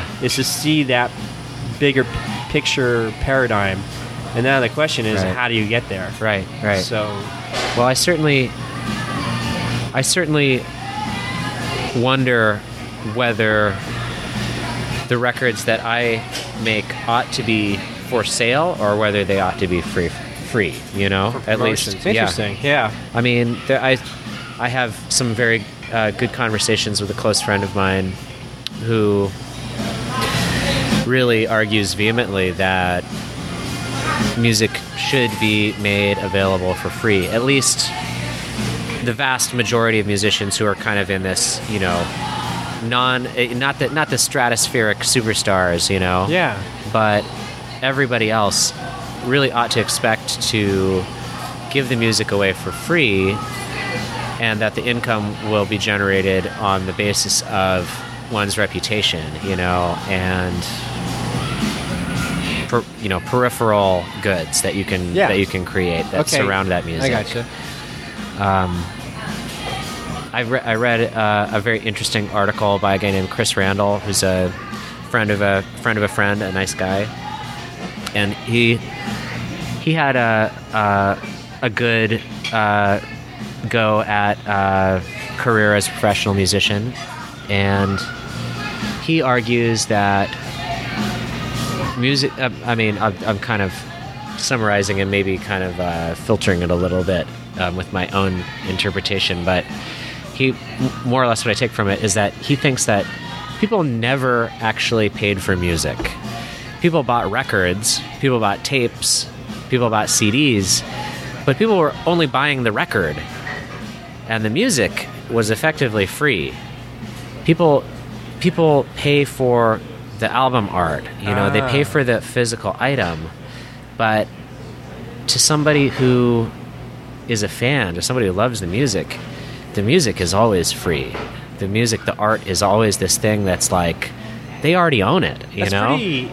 It's pretty heavy when you think about it because you you are in a sense like I've just bought the CD, but really what it is is a licensing. I Yeah. bought your album via iTunes, but I downloaded it. Do I own it? Yeah, no, well. I can't. I can't take your music and put it in, in anything that I Sure, want. sure, sure. Because there are licensing restrictions. right, right. right. So really, through the dawn of time, we've all just been. Yes, it's been free because it's been available in different formats for you to enjoy. Yeah. But I basically pay for the convenience having it all the time. Yeah, yeah. You pay play for it. for, for a delivery mechanism, That's more it. or less. But I don't own it. yeah, But it's yeah, right. It's you could you could how could you own music? I mean, really? Yeah. Like, when you love a song, like how could you imagine somebody owning that song? right, right. That don't is- know. that's heavy. It's So fascinating. uh, you know, so the the the question and the problem, of course, that results from the fact that music and now films are distributed digitally is that is that there is that vehicle's more or less disappeared. You know, it's not. Yeah. It doesn't really exist. It's kind of that the, the the the imagination that it's a real thing is dispersing. You know, it's less and less tangible. There's a I follow this um, film marketer uh, guru. She, Uh-huh. doesn't- she doesn't call herself a guru, but I call her a guru. Uh-huh. Her name is uh, Sheri Candler, and she does, she wrote a little blog or tweet saying that if there's no physical media anymore, then what use does the distribution companies have? Yeah. And so question. it's, I mean, that's for music and movies now and books. Because, you know, um, this guy, Tim Ferriss, who wrote the Four Hour Work Week, Uh-huh. is uh, sort of very, very influential in the entrepreneurial space. Uh-huh. Um, and he wrote a book called, like, The Four Hour Chef. And he released it just uh, exclusively to Amazon. Hmm. and Barnes & Noble banned that book because um, because Amazon has its own structure of publishing Right. and stuff like that. Sure. So, like, things are shaking up in that Oh, man. world of old school and yeah and i said movies like i said music is we have to look at music what's happened in the music industry to know what's going to happen to the film industry and to see that where there's no physical goods anymore Yeah, i mean it's yeah, so yeah. how do you what use so what what benefit does the w- working with a um, mozart um, sorry what's their Yeah, name Mozart again? kind. Yeah. mozart kind being with a record company Well, or a re- a a, comp- a publishing company Well, I, okay. I mean, in one really huge and very specific advantage is the fact that that allows my music to reach a European audience um, in a way that I could never do on my own. And it allows me to also participate in a community of musicians who I wouldn't be able to meet on my own. Or, you know, the likelihood yeah. of my being able to encounter those people and feel like we belong to the same tribe, you know, it's very, very slim. Um, but, you know, now that I'm a part of that community, um, I, I feel there's very rich rewards to, to be connected with all of that. I couldn't I couldn't have done that. And you know and Yeah. and and there's many ways that I feel very connected to Portland and there's many ways that I don't feel connected to Portland, you know? So I think I I recognize a really fundamental need in marketing my music to find audiences that are outside of my physical pr- Yeah. proximity, you know? You just hit on something because I think I read somewhere that it hasn't happened yet, but the world of publishers, like Hmm. book publishers, then music publishers or record companies, and then now film dis- distribution companies. Yeah. All those companies, because the, the, the reality of physical goods is not there anymore, it's Yeah. all di- digital, is that those companies have to change their business focus and become marketing companies. Uh-huh. So what it is is like they would take you under the umbrella, like we will market our brand, Right. And we have marketing strategies, and I had this feeling with like you know the Northwest, the Northwest Film Fest. Sorry, I messed that up. The Northwest Film Center yeah. also puts on the Portland Interna- International Film Festival, right? Yeah, yeah.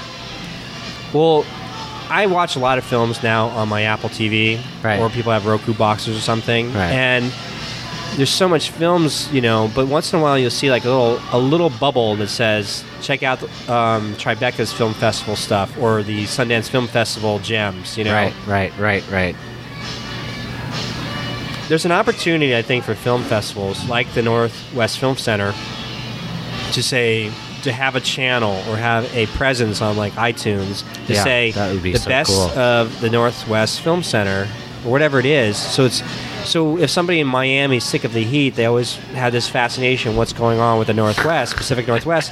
They can they can live vicariously through these films, or they can sure. like there's this movement, you know, Yeah, yeah. like um, like you know, all the hottest films from the Middle East or South America under whoever can aggregate and become a publisher or marketer of those of that bubble. Uh-huh. So I think film film festivals really need to get into the, the world of being an aggregator slash marketer distributor because Yeah. if you could start your own film festival and Right. say, guess what?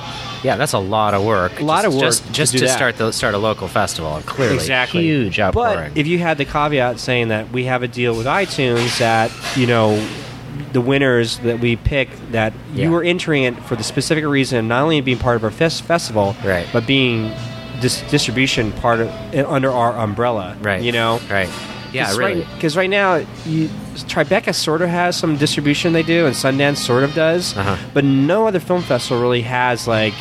They, they're just like they're like films pass through them. Yeah, They don't yeah, retain yeah, any yeah. of them. And film festivals have a, am amazing um, uh, opportunity with um, name brands that they can say, you know what, we're going to harness this, or Seattle Interna- International Film Festival. We're going to stop and we're going to take some of the best ones and we're going to keep them to ourselves and become distribution company. Uh-huh. And then we have a channel on iTunes, Right. and that way people can just go like, that's where you find that stuff, and it promotes their brands.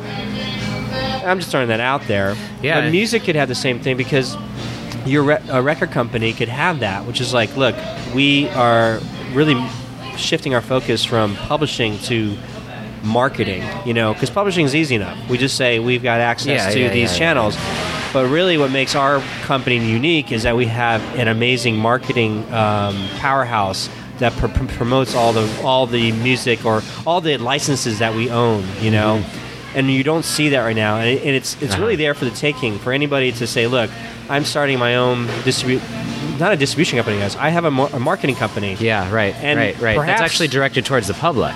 Yeah. because you do have these organizations that like aggregate um, uh, m- music for commercial licensing. You have you know these music music licensing firms that effectively are doing what you're describing, but it's not targeted towards the end consumer. It's targeted towards businesses businesses. or services or Yeah. independent video producers that need to Right. acquire. Fascinating, because you know, perhaps like you know, the the film trooper is on its, it's just starting. And what I I have a survey on my website that is the idea is just I need to hear from other people like. Would this be any value to anybody? Hmm. Like in terms of like having like a step by step process of becoming an entrepreneur? yeah, And then this is just throwing out there. Perhaps I could sh- eventually maybe turn Film Trooper into a brand big enough that it's um, a distributor or a marketer for other films. So somebody might come through our training program and say, "I learned how to make a film for five hundred dollars with Yeah. no crew." yeah, And then all of a sudden, like we have the film and we put it into a distribution channel, and then there's these marketing ways that we can reach an audience, but and but it's all under the sort of the, the umbrella of Film Trooper. So Film Trooper might be like this this this spot where here's a bunch of films made for like under a thousand dollars. yeah, yeah. You know, th- and, and that's its niche. You know, like we're not. It never went to film festivals, nothing like that. So like Yeah, it's you just know like the films that come under this umbrella would be that. So the same thing for you for for films like you you know interiors might be this a um, your band and your music, but you might find yourself in a place where you become your own publisher or your own uh-huh. um, yeah, uh, pu- publisher for other people's music, where you're a producer of, but Uh-huh. but because you've built a loyal fan base, that you know what Yeah. you're going to share them Yeah. more valuable Yeah. content because you've aggregated it all. Well, frank, I mean, frankly, I mean, you mentioned the uh, that the Dark Arts uh, 2012 festival that I that I curated and produced last year here in Portland. That was maybe kind of my first experience of the the pleasure of having a chance to curate music in that way. Like I had a yeah. chance to kind of like say this is what I think is really interesting that's happening right here right now when you see it from this perspective. You know, it was like one s- you know one s- one small glimpse of what what's going on in Portland right now, but um, But it was really but it was curated. You know, Yeah. yeah, and I and I I, I definitely enjoy that. It's interesting because if you could do it on a small local level, Mm-hmm. you basically promoted, put an event on. Mm-hmm. You take those same skill sets and use software or tools that can broadcast it to an online world, Yeah. market or audience. Then you be you know and figure out a way to monetize that. You've made the first step into you know creating a business system of some sort, but Yeah, all yeah. within your creative thing. And then at the same time, you right. get to promote yourself. Because honestly, this podcast is is what they call content marketing. Mm-hmm. Because I'm trying to provide content to people that might be interested in knowing, you know, a few uh, few keywords: independent film, business marketing. Uh-huh. And how to become an entrepreneur Uh-huh. the- as an artist. Uh-huh. So those are the keywords, right? So we have these discussions. Yeah. But then at the same time, the niche is, is that it's here in Portland, Oregon. So we try to highlight all the weirdness of Portland, Oregon, or just the uniqueness and Yeah. the, the, the different artists. So yeah, yeah. I'm focusing local. So I'm just focusing on a local level. But if I can get to know as many people locally as possible, Mm-hmm. then it becomes this unique um, experience for viewer or listeners that are, like I said, in Miami. They're like, man, I got to get out of this humidity. I want to get up there. You'd be surprised how many people like that want to do that. So they might find this and be interested in that. So that's my uh, purpose of having this podcast. Because at the same time, I get to talk shop. Yeah. And, I, and it's fascinating because we get to talk art and we talk business. And we're trying to lay down some sort of um, bigger picture mindset change to help artists get to that place where how do we become sustainable in the living. And I'm not, I make no qualms about it. This is what this is. This is content marketing. This Yeah. free podcast. Yeah. And once in a while, I get to throw in there like, "Hey, we, we worked on a film together. I made a movie. Yeah. So like, if they want to know more about it, they might check it out. Yeah, right on. So you could do you know, anybody could do the same thing. Like you go, I want to talk more about music. I want to interview some other musicians. Mm-hmm. But every time I interview musicians and talking music and talking art, I throw it in there. Hey, check out my EP. You know, it's like it's, it's cheesy, but that's essentially what happens. Yeah, there's some yeah, there's some good interview shows. When when musicians interview other musicians, I think it's always pretty interesting. Oh yeah, any profession. Like when Yeah. I, I listen to these writing um, uh, podcasts, and it's fascinating to hear writers talk with writers or comedians talk comedians. Right. That's what made uh, the, one of the top podcasts out there is Marc Maron's uh, WTF? What the fuck? Because he just a lot of it he just interviews other comedians, but it's just fascinating to listen in to this really in-depth conversation about their craft, and it's funny at the same time. You Yeah. know and it's fascinating to listen to our Jeff Goldsmith's uh, podcast with Q and A with with screenwriters, you know. And I feel like you know, I thought this might be a niche, which is talking to local Portland artists and entrepreneurs, because I actually plan to like interview some business people just to that's outside Yeah, the film right. world. Totally, Just say, how do you yeah. do your business? And how would you apply that to art? Like if you had a, a band, like right. oh, you know, or music, and it, I think it's good for artists to hear uh, from a different perspective. That's people that are working outside the industry to see how you can bridge the two together. And it's funny because I don't think business has to be so stale. I think business can be as just as creative Yeah. as the process of making your art. Right, you right, know? right. And creative people should be involved in business too. Right, because there's I mean, there's lots. There's lots of people who are, feel deflected. I mean, I, I can I can say, you know, in my experience as an independent artist, you know, there's there's a certain stigma I think attached to like trying to figure out how to monetize your art practice, especially in Portland. I mean, you know, maybe there's people listening to this in New York and they think this hilarious that I would say that, but like, Right, right, I- you know, I but totally in Portland, like this is a serious thing. Yeah. you know, because Portland is a place where here's for anyone who listen to this. This is my I come from Southern California, and the first conversation at, when you meet somebody in Southern California is, "Hey, what do you do for a living?" right, right. They need to size you up. They need to know what you do for a living to see whether or not you can Right. help them or not. Right. Maybe kind of check out what kind of car they're driving. Yeah, they kind of the gauge you like, are you worth anything? You know. In Portland, nobody asks you that. Everybody asks you, "What do you like to do? You like to hike? you Yeah, like to yeah, kayak? yeah, you like to s- snowboard or whatever it is?" Nobody for the first maybe three months that I was here asked me what the hell I did for a living. it's refreshing, but there, this community is it really does fight to be as pure as possible. Like commerce and business is like I say that, but actually there's a quite a thriving community of entrepreneurs here. Uh huh. And I think the reason being is that when you find locations like Portland or I came from San Diego, there's a lot of them down there. Yeah. people that are entrepreneurs can decide where they want to live. So when they just pick the place where they want to live. Yeah, they, they, they build their business around that. And so this is a place if you want to live out of an REI, um, you know, life uh, catalog or something like that. This Yeah. is where you can be. Sure. You know? Right. Totally. Totally. Totally. There's no reason why we can't, as artists, to tap into that and not feel like we sold out. We it is a very creative process. Well, yeah, and, and presumably, if you're able to make your art into an actual living, then you can do that art 40 or 60 or 80 hours a week instead of doing it, you know, 10 hours a week or whatever. You know, like if you're working full time and you're doing your art on your side on the side, uh, not only do you not have the resources maybe to allocate to the art, but you also just don't have the time or the energy. So, I mean, I wholeheartedly believe that work is a beautiful aspect. It is a it's a beautiful and fulfilling potential of human life. It happens to be the case that I think a lot of people don't like their work. Yeah. But I intend to make what I love into my work. So I Yeah. intend to do for work the things that I love. I do very much uh, inspired by what you've done for your music career here and seeing. That's why I was very fascinated to talk to you about. You have your um, your music you're creating, and then how you are trying to market that, how you're trying to build an audience that way.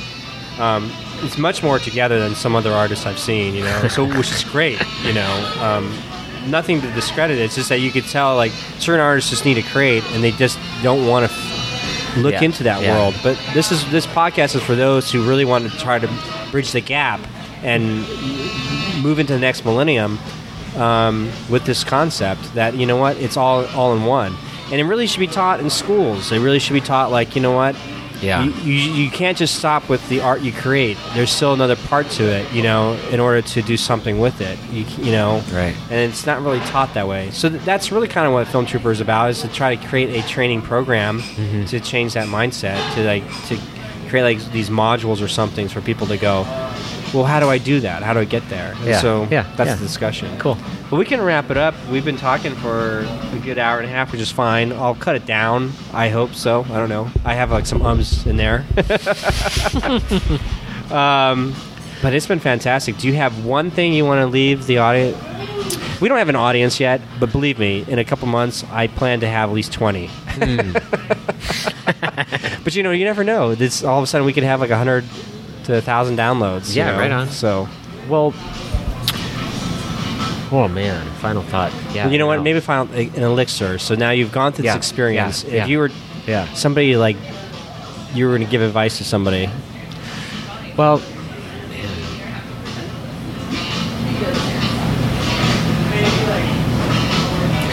yeah, don't don't worry about what's popular today. That's I think that's my advice. I mean, we live in uh, inside of a consumeristic fashion system where tastes change and turnover so quickly. If you start onto that treadmill, I just think you are, you know, you might you might have a, a, a flush of, of success, but uh, once you're on that treadmill, you're just it's there's no way you're going to be able to sustain it. So I think for me, what I the way that I the way that the way that I have proposed to deal with that problem is to just make the work that is the most fulfilling to me and have faith that it's going to connect with everyone else too. very very cool. Hey, thank you so much for spending time and you know doing this podcast. Thank you. So Thanks, we'll Scott. Wrap up. And uh, again, if you want to know more about Thomas, I will put it all in the show notes in the in the podcast and, and on the site. So cool. Thank you so much.